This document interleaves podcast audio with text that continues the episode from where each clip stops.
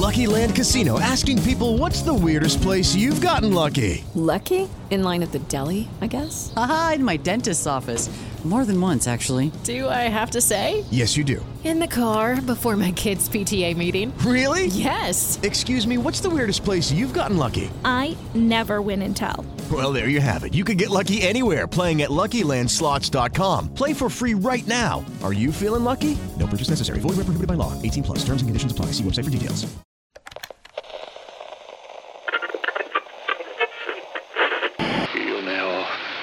Viste cose. Io sono tuo padre. Capitolo primo. Adorava New York. Ho sempre saputo che ti passa davanti agli occhi tutta la vita nell'istante prima di morire. Senti, sai tutte quelle stronzate che abbiamo detto sul fatto di non rivederci più? Io non lo voglio fare. Mi porti quattro polli fritti e una coca. Petti di pollo o cosce di pollo? Quattro polli fritti e una coca.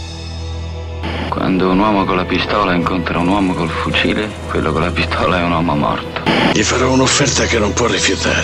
Chi è quel lurido stronzo comunista che Pompinaro che ha firmato la sua condanna a morte? E tu saprai che il mio nome è quello del Signore. Quando farò calare la mia vendetta sopra di te. Signore e signori, benvenuti nella prima puntata di Cani di Paglia. Il podcast di cinema più anarchico d'Italia, anzi oserei dire forse il podcast in generale migliore che potrete mai trovare, che potrete mai ascoltare su questa disgraziata penisola. Cioè abbiamo neanche iniziato e già caghiamo in testa tutti tendenzialmente. E ad accompagnarvi in questo lungo e tumultuoso viaggio ai confini della settima arte ci saremo noi due, io che sono Edoardo Parovel, il vostro amichevole cinefilo di quartiere, e assieme a me il sovrano illuminato di Porretta Terme, ma soprattutto il mio caro amico Giacomo Sambella Lenzi in collegamento direttamente da dove? Dal Festival di Cannes. Cazzo, guarda. Cioè, Sto vivendo qua... il sogno. Madonna, cioè io che con tutto che sono bianco, cis, quindi assolutamente privilegiato potremmo dire, comunque sono qua a rompermi il cazzo in Italia. Invece sto qua, questo bastardo no, dal Festival di Cannes con l'accreditato stampa e si sta godendo un ben di Dio che voi non avete idea, ma adesso ce ne parlerà. Questa prima puntata è appunto un'introduzione, diciamo, a questo lungo viaggio e partiamo a bomba, partiamo subito con delle esclusive, con delle anteprime che non sentirete tendenzialmente da nessun'altra parte. Innanzitutto devo dire, non è stato facile arrivare perché eh, nella mia disgraziata vita ho deciso all'ultimo minuto di venire in moto e ho fatto quindi tutta la pezza di autostrada, 500 km, passando dalla Genova 20 miglia che giusto in Italia possiamo continuare a prendere per il culo la Salerno Reggio Calabria, ma perché tutti quanti odiano il meridione ingiustificatamente, mentre abbiamo la Genova 20 miglia che in realtà è come fare una Parigi Dakar ma sull'asfalto, quindi veramente l'incubo finale. Posso solo immaginare, cazzo. Però, cioè, non ti puoi lamentare, cazzo. Sei proprio lì in chill. Sì, in questo momento voi non lo potete vedere, ma lui è con gli occhiali da sole in casa, che fuma in casa, chillando a, pa- a, pa- a, palla di fuoco proprio, dicendo ah, ho visto questo, ho visto quell'altro. Adesso vi racconterà dell'incontro con Tom Cruise, vi racconterà di un sacco di cose, anche che non c'entrano col festival. Quindi, con cosa vuoi iniziare prima? Con Bellocchio? Allora, inizierei che qua il clima è meraviglioso. Girare in moto sulla Costa Azzurra è il sogno che tutti gli uomini uomini bianchi, etero, cis e bim bum bam desiderano. Su, tutti i redneck non vorrebbero fare altro nella loro schifosa e disgraziata esistenza. Detto questo, come siamo messi? Siamo messi che beh, il primo giorno è stato abbastanza routine, sono arrivato, ho dovuto ritirare il pass, anzi prima ancora ho dovuto ritirare le chiavi di dove dormo che mm-hmm. è lontano da campo perché per quanto sia privilegiato non mi posso permettere un soggiorno a Cannes durante il festival, sono a Mondelille a Pool che è un quarto d'ora di distanza. Eh, per trovarla a casa ho dovuto fare almeno una ventina di telefonate col proprietario perché praticamente sto in un residence gigantesco dove dal, senti da una parte per arrivare alla tua casa dall'altra ci metti circa un quarto d'ora di moto, quindi è Cazzo. una cittadina a parte. Sì, eh, veramente. Poi il primo giorno in realtà è stato molto semplice, c'è stata una sola proiezione insieme all'overture, eh, quindi c'è stata la serata di presentazione e la proiezione di Coupé di eh, Azanavicius. Allora, se vogliamo dire due parole su Coupé, lo facciamo Vai. volentieri. Eh, innanzitutto Coupé è stato, prima ancora di essere presentato, il film più polemizzato eh, del festival perché il titolo originale era Z come Z e diciamo Ah, ok. che gli amici ucraini non hanno gradito. Non hanno l'hanno- apprezzato, esattamente. No, per, ovvie, per ovvie ragioni. Hanno deciso quindi di far presente che mm, il titolo non era un granché e Azanavicius in tutto il suo benvolere l'ha mutato all'ultimo minuto in coupé appunto. Allora, per gli amici un po' appassionati di cinema asiatico, in realtà eh, va detto subito che Coupé è il remake di eh, Zombie contro Zombie o One Cut of the Dead, che è il titolo internazionale, che è- era un film giapponese del 2017 costato probabilmente 20-25 euro eh, che si è rivelato però un caso di mercato internazionale Eh, il film di Azanavicius è il remake paro paro Ok. con shot for shot. differenze shot for shot Ehm, la trama in brevissimo è praticamente un, un poveretto che fa il regista un po' così un mestierante eh, viene assunto per realizzare un film sostanzialmente per il lancio di una piattaforma un mediometraggio di 30 minuti tutto in piano sequenza in cui praticamente il film racconta di un film che viene girato eh, a tema zombie e in cui a un certo punto arriva una vera invasione zombie a distruggere il set. E il film invece che abbiamo visto noi è praticamente il backstage che racconta di questo film qua. Figo. Ehm, allora, eh, l'originale giapponese aveva un, un che di veramente anarchico che spazzolò un po' tutto il genere, gli diede una bella rinfrescata e soprattutto a un certo punto tu pensai veramente durante la prima mezz'ora che fossero arrivati degli zombie su un set di un film di zombie.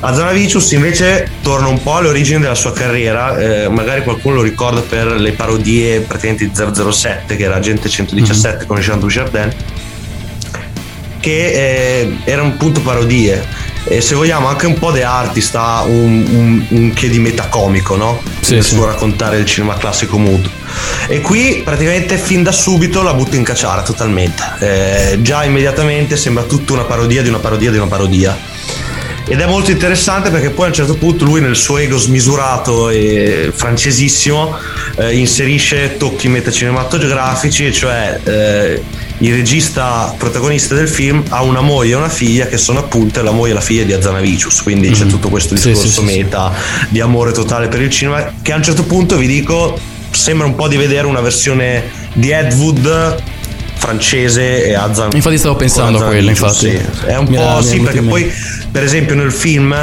tutti gli effetti speciali sono fatti in live e quindi nella prima mezz'ora vediamo gli effetti speciali diciamo l'esito Mhm.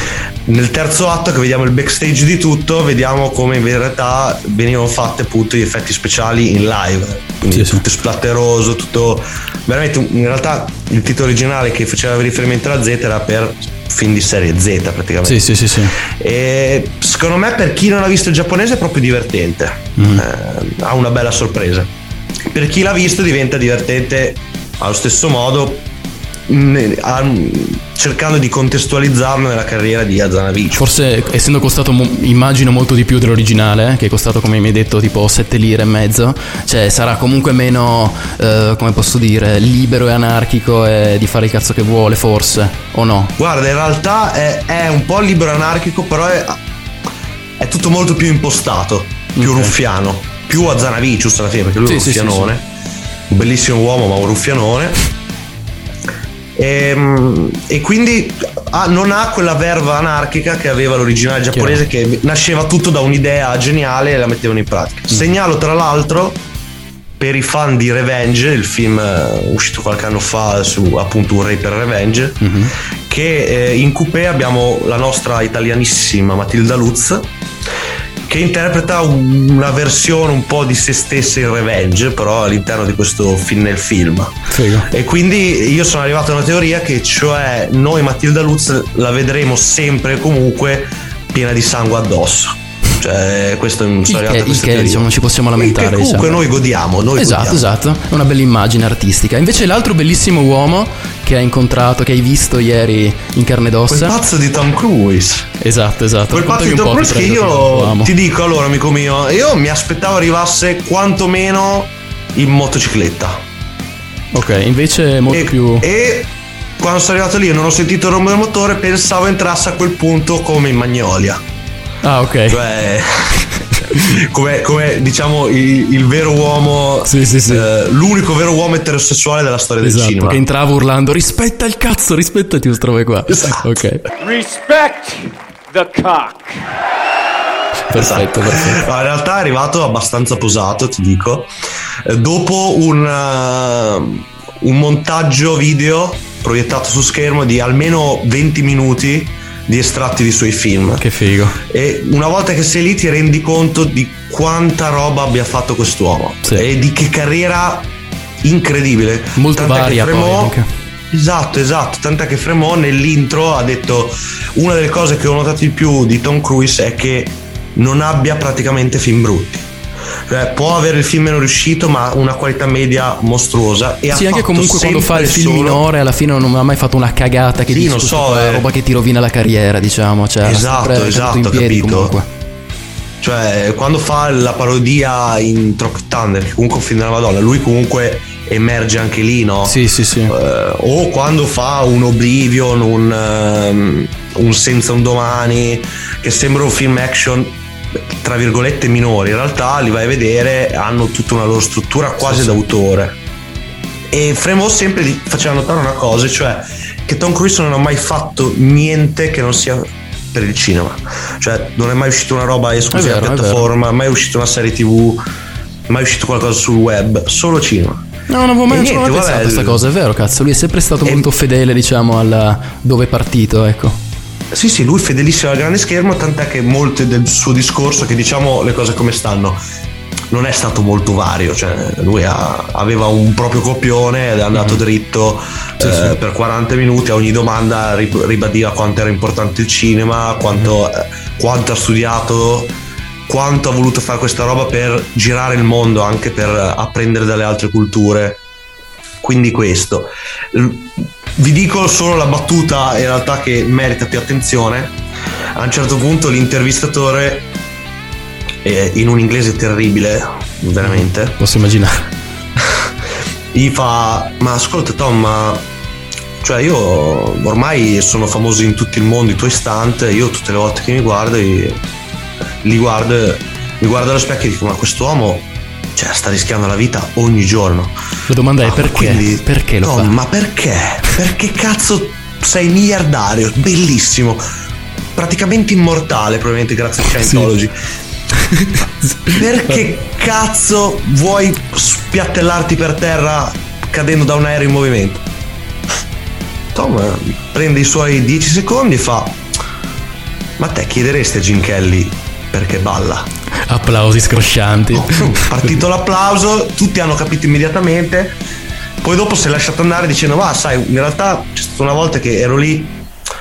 eh, lo stunt che stavo facendo non è andato bene, sono praticamente volato giù da un palazzo e lì un po' ho avuto il dubbio di stare esagerando. Poi però mi sono detto, vabbè, è Magari, ecco. il cinema grande. Sì, sì, infatti, ma lui, lo fa per quello in realtà, proprio per il- avere quel brivido di adrenalina che magari uno con quei soldi, con quella carriera alle spalle che dice ormai sono piazzato, nel senso, cioè ho, ho già dato tutto, no? Qualcuno direbbe che quasi a fine carriera, ormai ha anche una certa età. Quanti anni ha lui? Quasi 60 mi sembra, 50. Eh, ha passati 60. Ha passati 60, eh, quindi, O quindi vuole, 60 quest'anno, sì.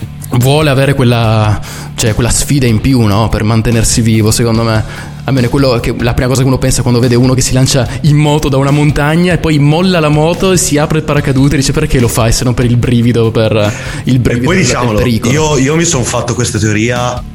Secondo me lui vuole morire sul set a questo punto. Cioè, lui è disinteressato del resto. Lui ormai vuole morire sul set e che probabilmente avrà contratto che anche se muore sul set il film deve uscire, cioè un qualcosa Sì, sì, sì. Tanto il film è suo praticamente, perché anche Mission Impossible alla fine hanno sempre avuto registi diversi, ma è lui il vero regista, sì. perché è una creatura Ormai, sua, sì, prodotta da lui. è, esatto, è una sua proprietà intellettuale Sì. che lui praticamente a un certo punto in una fase della sua carriera che sembrava un po' morta, eh, per note vicende, anche diciamo che era un per citare Khan e Lars von Trier non era più un personaggio gradito a Hollywood Mhm. ha deciso a un certo punto di puntare molto su Mission Impossible che è il suo brand e rinasce ri- e ricrearsi da lì riuscendo L'ha, l'ha anche un po' ritrasformato, diciamo, a sua immagine, molto, ancora di più di quanto non lo fosse all'inizio. All'inizio era proprio una saga quasi no- normale, diciamo, adesso è diventata veramente uno showcase di lui che fa i, peggio stunt ogni volta ancora più estremi. Uno lo aspetta quasi solo per quello in realtà. Non esiste Ma esatto, cioè all'inizio se noi ci pensiamo aveva, era una saga che allora praticamente gli Stati Uniti hanno cercato tutta la loro storia Hollywood di creare un proprio 007 Sì. e alla fine c'era riuscito lui ma all'inizio la saga cosa aveva di particolare? Che ogni film inizialmente aveva un autore proprio dietro cioè il primo a De Brad Palma, Palma, il secondo John Woo, il terzo arrivò J.J. Abrams che all'epoca aveva ancora l'etichetta un po' d'autore naif Sì, sì, sì. se vogliamo, neo Spielbergiano, Sì, sì, sì. esatto, eccetera. Dal quarto in poi lui ha preso le redini veramente di tutto, Mhm. ha trovato con McQuarrie un, un suo sodalizio artistico e poi sì, eh, ormai eh, tutti sono curiosi di vedere lo stunt dopo. È un po', un- se vogliamo, seguito un po' il, percorso di Fast and Furious, cioè che di un alzare costantemente l'asticella per dire ma la prossima cosa facciamo? La prossima va sullo spazio veramente, cioè è così un po' questa cosa qui. E vabbè lui però è Dio. Cioè io, io, Sì, eh, sì. Lo, lo dico qui pubblicamente. A un certo punto ho perso il controllo quando è finito il talk mi sono alzato e con voce stridula ho urlato Tom ti amo E Bellissimo, cazzo. Con voce scherzando. stridula hai fatto molto ridere. Tom ti amo. Chi è che non lo ama, cazzo? Ma poi uno che ha avuto una carriera, come ho detto, assolutamente. Cioè, ha spaziato fra qualsiasi, qualsiasi fascia di film possibile e immaginabile, dalla- dal blockbusterone al film d'autore, cioè ha recitato con Kubrick, ha recitato con Michael Mann, ha fatto delle prove d'attore secondo me fenomenali, perché in ma Magnoli poi le commedie anche ma lui fa Commedie, riderissimo sì. anche. Sì, te- perché non è facile comunque essere un attore fisicato, diciamo, come si dice, un belloccio, avere anche i tempi comici, essere anche in grado di fare le parti più drammatiche, più... cioè... Io penso che lui sappia veramente fare tutto e, sia stato sottovalutato per gran parte della sua carriera proprio a causa del suo status symbol. Sì. Cioè il suo essere una star grande quanto Hollywood l'aveva sempre messo, vabbè, è la star, è il figaccione, quando poi si imbruttirà sparirà. Allora, innanzitutto non si è mai imbruttito, cioè l'ho visto ieri, ecco, rimane a 60 anni l'uomo più incredibile del mondo e io lo dico, cioè Scientology sta sbagliando tutto. Cioè, Scientology dovrebbe arrivare e dire ascolta, se firmi Diventi Tom Cruise." dai la, no- la tua anima, Esatto. a 60 anni stai come Tom Cruise. Avrebbero un boom d'ascolti, di iscritti istantaneo, altro che Chiesa Cattolica. Mi, mi ascrivo alla setta Aurora proprio, guarda, vado a Oh, cercare oh, il sì. modulo online. Prendi il mio fa? sangue, prendi la mia anima, Esatto. fai quello che vuoi. Come funziona? Raccomandata con ricevuta di ritorno? Come cazzo faccio a iscrivermi a Scientology? Adesso subito, cazzo, subito, marca da bollo, dove, dov'è, dov'è? Subito, voglio diventare Tom Cruise, ma anche... Cioè, Tom Cruise a 80 anni sarà più figo di me adesso probabilmente, tutta la vita. Beh, sicuro. Cioè, porca troia. E poi niente, questo è stato l'incontro con Tom Cruise, poi dopo lui ha deciso bene di andare a farsi red carpet. E durante il red carpet di Top Gun a un certo punto io ero in sala stampa che stavo scrivendo con la musica bassa, quindi un po' assorto nei miei pensieri, sono passati le frecce tricolori francesi facendo tipo boom sonico sopra il palais e io ho detto vabbè è finita, eh, sono i russi, morti tutti. Esatto, è finita, è andata. Finito tutto. Poi guardo, ci ho visto la bandiera francese, ho detto vabbè, non penso che attacchino con la bandiera francese, quindi andiamo. Ottimo, ottimo. Meno male, anche questa volta l'abbiamo scampata bella, diciamo. Anche, anche oggi non ci bombardano i russi. Anche oggi i russi non ci hanno trucidati tutti. Bene, ottimo.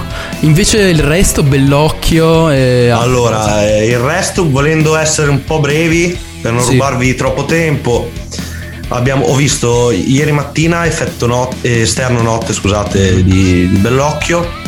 Effetto noto Che per chi non trovate? sapesse, film famosissimo di Truffaut. Facciamo un po' di cultura, anche Esatto, film famosissimo esatto. di Truffaut, anche quello che racconta della- di, come, di come viene fatto un film fondamentalmente. Quindi ci ricolleghiamo un po' anche al, al film d'apertura di cui Ah, parlavamo beh, prima. Esatto. Eh, esterno notte, eh, diciamo allora, dando un po' di contesto, allora, Bellocchio già vent'anni fa aveva fatto Buongiorno Notte, che era un film incentrato sul sequestro di Aldo Moro. Sì. Ed era praticamente quasi tutto incentrato appunto sulla figura di Aldo Moro. Anche molto Invece ho sentito se un'intervista che lui ha detto che questa volta ha voluto dare spazio a quei personaggi che nel film Lucky Land Casino asking people what's the weirdest place you've gotten lucky? Lucky? In line at the deli, I guess? Aha, in my dentist's office. More than once, actually. Do I have to say? Yes, you do. In the car before my kids' PTA meeting. Really? Yes. Excuse me, what's the weirdest place you've gotten lucky? I never win and tell. Well, there you have it. You can get lucky anywhere playing at LuckyLandSlots.com. Play for free right now. Are you feeling lucky? No purchase necessary. Void where prohibited by law. 18 plus. Terms and conditions apply. See website for details. Non avevano spazio, tipo la moglie, il papa, eccetera, eccetera. Esattamente, è, è, se vogliamo usare un termine cinematografico, è il controcampo di Buongiorno Notte. Mm. È stato usato quasi in tutte le recensioni ed è effettivamente così. Noi eh, abbiamo in questi sostanzialmente sei episodi. Eh, il primo episodio dove vediamo eh, l'intimità di Aldo Moro soprattutto, cioè la sua quotidianità subito prima del rapimento con delle parti veramente toccantissime e devo dire io raramente nella mia vita ho visto un'interpretazione come quella di Gifuni nel ruolo di Aldo Moro. Um, finito il primo episodio, eh, ve lo dico, non è un grande spoiler, eh, Aldo Moro viene rapito dalle Brigate Rosse. No, non l'avrei mai detto.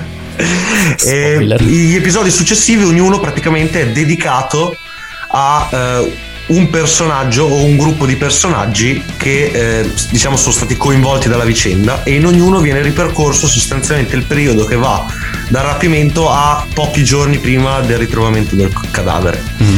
Eh, abbiamo Cossiga nel secondo episodio, che è un episodio meraviglioso, quasi cambia totalmente genere, cioè diventa quasi un thriller psicologico Bellissimo. con Cossiga devastato, eccetera. Il terzo è su uh, Papa Paolo VI, interpretato da Tony, Tony Servillo. Servillo. Il quarto è sulle, una coppia delle Brigate Rosse. Il quinto è sulla moglie interpretata da Margherita Bui e sulla famiglia. E il sesto, diciamo, va a ritornare su Aldo Moro e va a diciamo. dare Sì, sì. esatto, la conclusione tirando tutti i fili. Uh, la serie è semplicemente una delle cose più impressionanti che abbiamo mai visto in Italia negli ultimi vent'anni. Mm. Ve lo dico chiaramente. L'ha trovata al cinema divisa in due parti. Il primo film è stato distribuito ieri e il secondo film arriverà il 9 giugno. Mentre sotto forma di serie, perché ha tutti gli effetti una serie, diciamolo, eh, arriverà in autunno su Rai 1 e quindi anche su Rai Play. Ed è una delle cose, te lo giuro, più impressionanti che abbiamo mai visto ehm, in Italia perché Bellocchio riesce a mantenere un equilibrio e ad essere asciutto ma senza perdere eh, calore per i suoi personaggi. Eh, ma è è l'esperienza impressionante. di, l'esperienza di quasi 60 anni di, di Sì, cinema. e poi io ti dico, lui migliora costantemente. Mm. Cioè lui è in uno stato di grazia impressionante. Chicchetta, chicchetta, a parte la standing ovation prima di ancora di proiettarla e quella dopo, e Tony Servillo sul palco col sigaro, che è davvero, davvero uomo dominante. Chicchetta, eh, ti dico, mi aspettavo un episodio su Andreotti Mhm. e invece l'ha praticamente droppato. L'ha, L'ha pisciato ha malissimo, saltato. sì. Sì, io l'ho visto quasi come, vabbè, da una parte ovviamente il non volersi accostare troppo a un personaggio che è già stato raccontato Sì, in sì, mille sì. modi, tra cui il, il- col Il credibile film di Sorrentino, sì, sì. Esatto. Si vede ogni tanto ovviamente perché eh, non esiste storia italiana che Sì, non puoi preveda ignorarlo completamente. esatto. E scusate, Andreotti. Andreotti, sì. Eh, però ci ho visto anche una sorta di schiaffo morale, nel senso. Cioè, Non sei neanche così importante. Sì, sì. Esatto, neanche- no, no, sei, Sei così importante, però sai che c'è questa volta. tua, Esatto. però non meriti, non meriti il mio lavoro quasi. Sì, sì, sì. L'ho visto un po' così è bellissimo. Mentre ieri sera abbiamo visto Le Otto Montagne. Le Otto Montagne che è un adattamento di un romanzo italiano, è una coproduzione italo-francese-belga. Il regista è il belga appunto di Alabama Monroe, che molti hanno visto, per molti un cult, immagino. E i protagonisti sono Marinelli e Borghi, che tornano insieme dopo ehm, essere cattivo. Non, non essere cattivo. Che ormai ha qualche anno sulle spalle, tipo 2015 mi pare sia una Sì, del 14 genere. o 15 ed è veramente l'ho Sì, visto, l'ho rivisto che non è tanto, è un film clamoroso. Incredibile quello, ma penso sia uno dei miei film italiani preferiti di sempre, tipo non essere cattivo. Sono d'accordo, sono d'accordo. Cioè, veramente l'ho visto Sono più volte, è d'accordo. sempre bello, cazzo. Ma anche perché tante volte il cinema italiano negli ultimi 15 anni ha provato a tornare, ci diciamo, dalla fine del, del periodo box, ehm, cinepanettone, è torna- Sì. provato a tornare molto spesso in ambienti di periferia, soprattutto Mhm. periferia romana. ma è sempre stato abbastanza banale secondo me. Sì, sì, sì. Lì invece riusciva, facendo anche un film di genere, Mhm.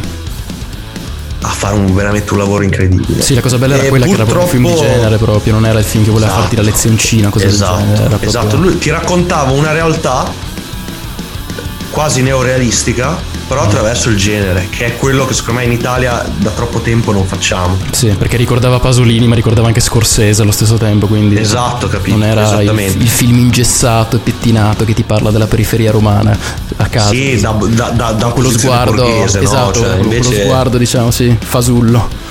Esatto, si, era calato.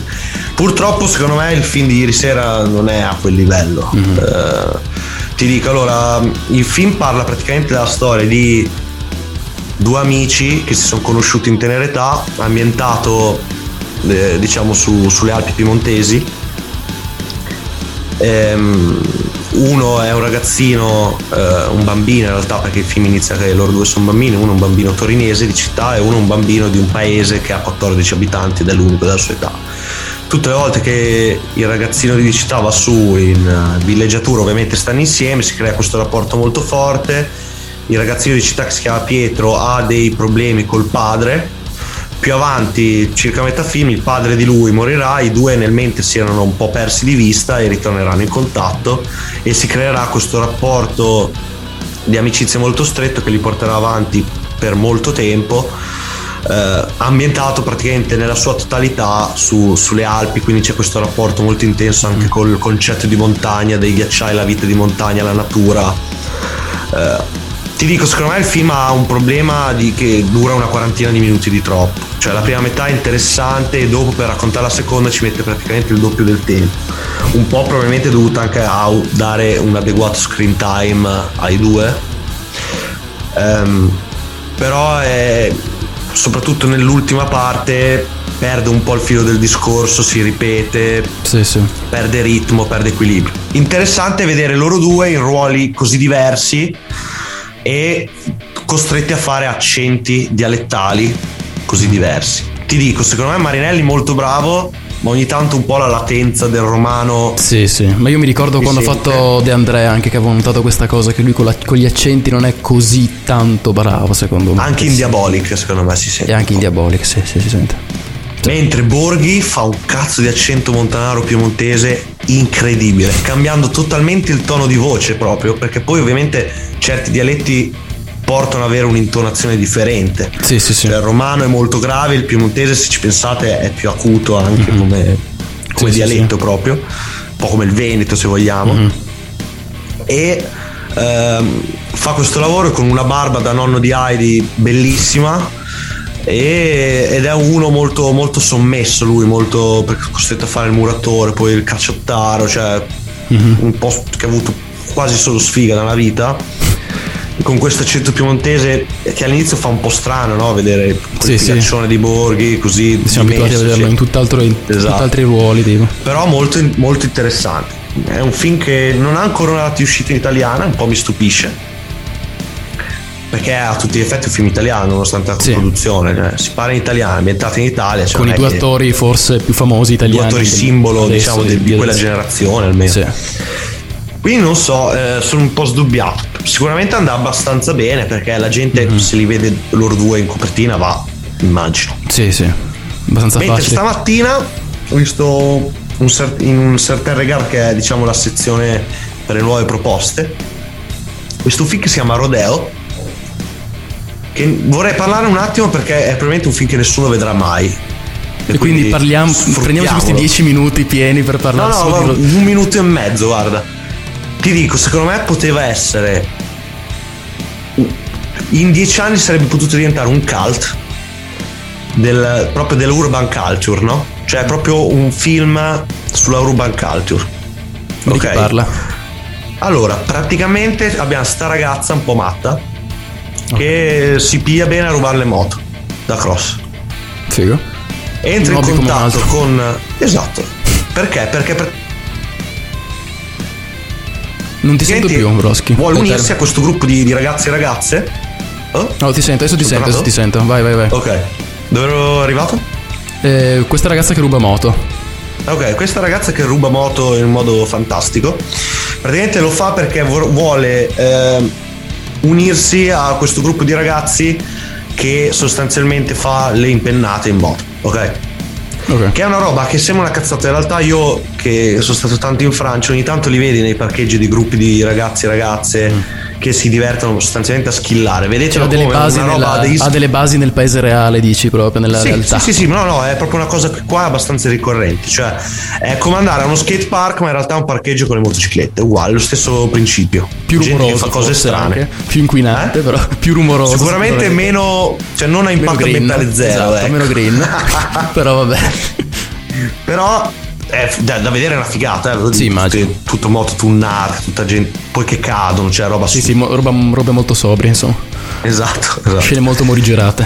Esatto, poi tutti quanti vestiti a metà tra, tra l'odio appunto e, e la trap moderna, con gente vestita magari anche con la roba di Valentino Rossi, cioè tutto un, Sì, un mondo sì. un po' così. E praticamente una volta che entra lì, in- entra in questa banda che in realtà è un'organizzazione che ruba moto e rivende, no? Quindi diventa a un certo punto sembra poter diventare un mix tra il primo Fast and Furious o se volete Point Break, che è lo stesso concept, e l'odio appunto. E quindi cioè dici, ero carichissimo. Cioè. Sì, sì. Poi però la, la regista, la giovane regista, decide di ficcarci dentro un po' dei- dei- delle scene oniriche a caso, soprattutto nel finale. Ma pisciato fuori dal vaso, perde... Eh? Ha pisciato un po' fuori dal vaso, diciamo. Sì, Ha sì, fatto- no, perde, perde il numero della ragione in un finale poi... che- vabbè, ve lo spoiler, a un certo punto, dopo il colpo finale, tutti resi bene, eccetera, lei vince anche il suo scontro con il membro della gang che la voleva far fuori e a un certo punto mentre lei va in moto piglia fuoco. Muore bruciata e si risveglia un'anima che sale su una moto e se ne va via. Cioè, una Che roba. cazzo? Cioè, io ero lì. Cosa che cazzo si era calata sta qua, però vabbè. Sono rimasto malissimo, malissimo. Ho detto, ma perché l'hai fatto? Dai, perché? No, no, no, stavo, imp- stavo impazzendo totalmente. Ma dà ancora più fastidio quando c'è il film bello che però dopo c'è quella cazzata che dici ma no, mettiti le mani nel culo, non- no, lascia stare. No, sì, esatto, toccare, esatto. Hai fatto una cosa bene, non, non è- basta. Chiudi lì. Poi ti dico, non, non era il capolavoro, però era un film che aveva il suo perché. Ecco. Sì, ecco, il classico cult, il classico film che non è perfetto, Poteva ma che un rimane cult, per tutta una serie di motivi che lo rendono in qualche modo iconico, no? Sì, sì, lo poteva essere. eh, purtroppo ha preso quella via lì pseudo-autoriale e Sì, ha sì. sbroccato. Un film che verrà dimenticato, quindi dici. Invece dimmi, dimmi, dimmi, amico mio, dimmi un po' di Uncharted. E infatti stavo per dire un film che io vorrei che venisse dimenticato, che spero venga dimenticato e spero che nessuno vedrà a partire da te, amico mio, non devi mai vedere questa merda di film che ho visto ieri sera. Uncharted di Dio cane, cioè a confronto veramente l'ultimo Spider-Man è boh, un capolavoro. Cioè è sbagliato tutto. Io mi ricordo ho visto il trailer, un secondo di trailer e già dopo un secondo avevamo da ridire, io e mio cugino che l'abbiamo visto insieme. Cioè già avevamo demolito il film perché non c'entra un cazzo.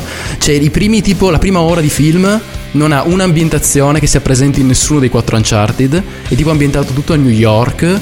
Cosa c'ha? Solo la scena iniziale dell'aereo, no? Sì, solo quello tipo e, e poco altro, ma di Uncharted delle ambientazioni non c'entra un cazzo. A un certo punto entro in, una specie di grotta che dice ok, questo ricorda un po' le scene classiche che ci sono in tutti i videogiochi di lui con la torcia che entra, esplora le caverne. Dopo diventa una sequenza di, di tubature, di cosa sono già tornati nell'ambientazione urbana, che è una stronzata. Cioè il difetto principale di questo film, al di là di essere una merda per come è scritto, per come è stato girato, per come è stato pensato, per come è stato partorito, tutto quanto, è una merda perché hanno cannato la cosa più importante, cioè lui. Cioè Cioè, Nathan Drake. lui proprio non c'entra un cazzo. Cioè, il concetto fondamentale di lui qual era? Un po' come Indiana Jones, lui rubava, era un ladro, ma per il brivido, diciamo, della- dell'avventura, c'è anche il tesoro alla fine, non lo, non lo non lo pigliava neanche, no? Cioè, non diventava mai ricco sfondato sì, alla sì. fine. Cioè, lui il senso era l'avventura, il viaggio, la, la scoperta, queste cose qua. Invece, qua lui è un cazzo di cleptomane. Cioè, lui la prima volta che lo vedi è in bar, è in bar che sembra che stia adescando una tizia super molesto, tipo dice, gli spiega come sono nati i cocktail che sta facendo perché fa il barista. E sa tutto, tipo, "Eh, questa è la storia del Negroni, praticamente questa. E dopo appena lei si Quindi praticamente è un crossover con cocktail eh, con Tom Cruise. Sì, e lui a un certo punto, esatto, per tornare sempre al buon Tom, lui a un certo punto dice, vabbè, se la vuole fare palesemente, e invece no, appena lei si distrae gli sfila tipo un gioiello che ha al polso lei, e se ne va. Ma non per restituire, io, io ho pensato, vabbè, vuole fare la mossa, che cazzo ne so, glielo restituirà dopo e ti dirà, guarda, ti è caduto questo, tipo, no, per fare la classica mossa del cazzo. Invece no, proprio cleptomane. C'è ladro veramente. Ma Mark Wahlberg quanto è antisemita in questo film? Purtroppo molto Perché secondo me è un parametro della carriera, no? sì, sì, sì. È un suo parametro nel suo Sì, sì, essere sì. totalmente. Ma lui anche non c'entra un cazzo ovviamente col, col personaggio. Con ma- Sully. ma- sì, esatto, zero proprio. Delle due, delle due era più un Nathan Drake lui. Sì, esatto. Tom Holland. Era molto più Nathan Drake lui. Però qua veramente Tom Holland c'è zero proprio, non c'entra un cazzo. Poi anticlimatico a palla il film che inizia subito con la scena dell'aereo e tu la vedi tutta. Cioè tu vedi l'inizio di lui che cade, anzi lui si sveglia tipo, vedi tutta la scena, vedi lui che tutto che crolla, la vedi tutta. Non è che vedi un secondo di lui e dici chissà come farà a sopravvivere. No, vedi tutta la scena e dopo inizia il film. Ma che cazzo mi significa? No, ma Cioè, quello lì era un proprio- progetto sfigato in partenza. Sì, sì. Che non ha ancora una volta Io trovato. dico, pensa- pensavo fosse brutto, ma non così tanto. Cioè, è riuscito a stupirmi veramente in Ma negativo. guarda, è, è un po' l'effetto che ha fatto a tutti ed è un po' l'effetto che ha fatto tipo anche Morbius, cioè. Eh, Morbius l'ho due- evitato come la peste perché ho sentito proprio peste corna su quella merda. Già io i film belli della Marvel spesso non mi piacciono, tranne gli Avengers o alcuni altri casi. Però a volte, tipo, che cazzo ne so, Spider-Man ne ho parlato bene tanti e comunque mi ha fatto stracagare a me che doveva piacere un casino, visto che è indirizzato principalmente ai fan dei vecchi film. Però vabbè, figurati se mi poteva piacere Morbius, quindi l'ho proprio evitato a priori, ho detto, perché questo... Con l'uomo Jared Leto. Mamma mia, cioè lui veramente è Remida al contrario, cioè qualsiasi cosa Sì, sì, tocca ormai, ultimamente... ormai sì, eh, ormai sì, eh. Io House of Gucci non l'ho visto, tu l'hai visto e mi hai detto che. Cioè, il commento tuo è stato, ragazzi, non c'è. Non so cosa No, dire. il mio commento è stato. Cioè, i casi erano due in House of Gucci. O qualcuno doveva andare a- da Jared Leto e di Jared, guarda, amico mio, stai un po' esagerando. Oppure dovevano andare e dire: Ascolta, Jared, smarmella tutto, vai a Sì, a fionda. quel punto perché dici, sì. vivi in questo contraltare di, di voler essere un po' uno scalt, un melodrammone patinatissimo, sbagliato da tutti i punti di vista, e altra parte vuole essere un po' il dramma thriller serio. Ma io ho visto una- un, un secondo di video su Instagram che si intitolava La transizione più bella della storia del cinema. Di lui che tipo sta per urlare e parte un clacson che lo, dop- lo doppia, che doppia il suo urlo. E dopo c'è la transizione con la macchina. E ho detto, ma che cazzo è sta roba, veramente? Sì, Cioè, sì, che no, ma, ma- ma poi a un certo punto è iniziato a fare fu fu fu fu fu. Cioè, praticamente, poveretto, il povero Paolo Gucci è stato descritto come un ritardato dal Jared Leto. Ma proprio uno con problemi mentali, odiato da tutti. Mamma mia, tra l'altro ho tirato l'unica bestemmia della puntata in questo momento, quasi sussurrata, quasi SMR proprio. Però vabbè. Ma secondo me ne hai tirato una anche prima, devo dire. Può darsi, non me ne sono accorto. L'ultima sicuramente c'era il cane in mezzo e quindi c'entra con la puntata, perlomeno col titolo del podcast. Vabbè, dopo vai e bippi solo Dio. Sì, sì, bippo solo Dio, giustamente, esatto. Perché tra le due la parola più offensiva è quella, mi sa. Vabbè, Perché vecchio. il povero cane è il titolo del podcast, quindi. Esatto. Tra l'altro, per chi se lo chiedesse, titolo tratto da un film bellissimo con Dustin Hoffman, recuperato se non avete mai visto, Cane di paglia dei primi anni 70. Un Di film Sam Peckinpah. di Sam Peckinpah. L'unico, l'ultimo vero anarchico della storia del cinema Esatto, americano. diciamo non un regista politicamente corretto e sobrio, morigerato, distensivo, diplomatico. Un non genio assoluto. questo. Esatto, assolutamente. Uno che tutti quanti dovrebbero amare a prescindere proprio. Sì. Bro, come la chiudiamo la puntata? Ormai siamo a 37 minuti, quasi 40 minuti. Troviamo modo per chiuderla, dai, trova, trova qualche idea brillante. Oh, te lo faccio via WhatsApp, eh, che sto di corsa. Uh, sì, va bene, bro, vai, vai, vai, vai pure. Cani di paglia. Ci vediamo domani con la recensione di Love, Death and Robots, la terza stagione che abbiamo visto in anteprima per voi. Che ne dici di sto finalino? Ti va? Che ne dici di sto finalino? Ti va?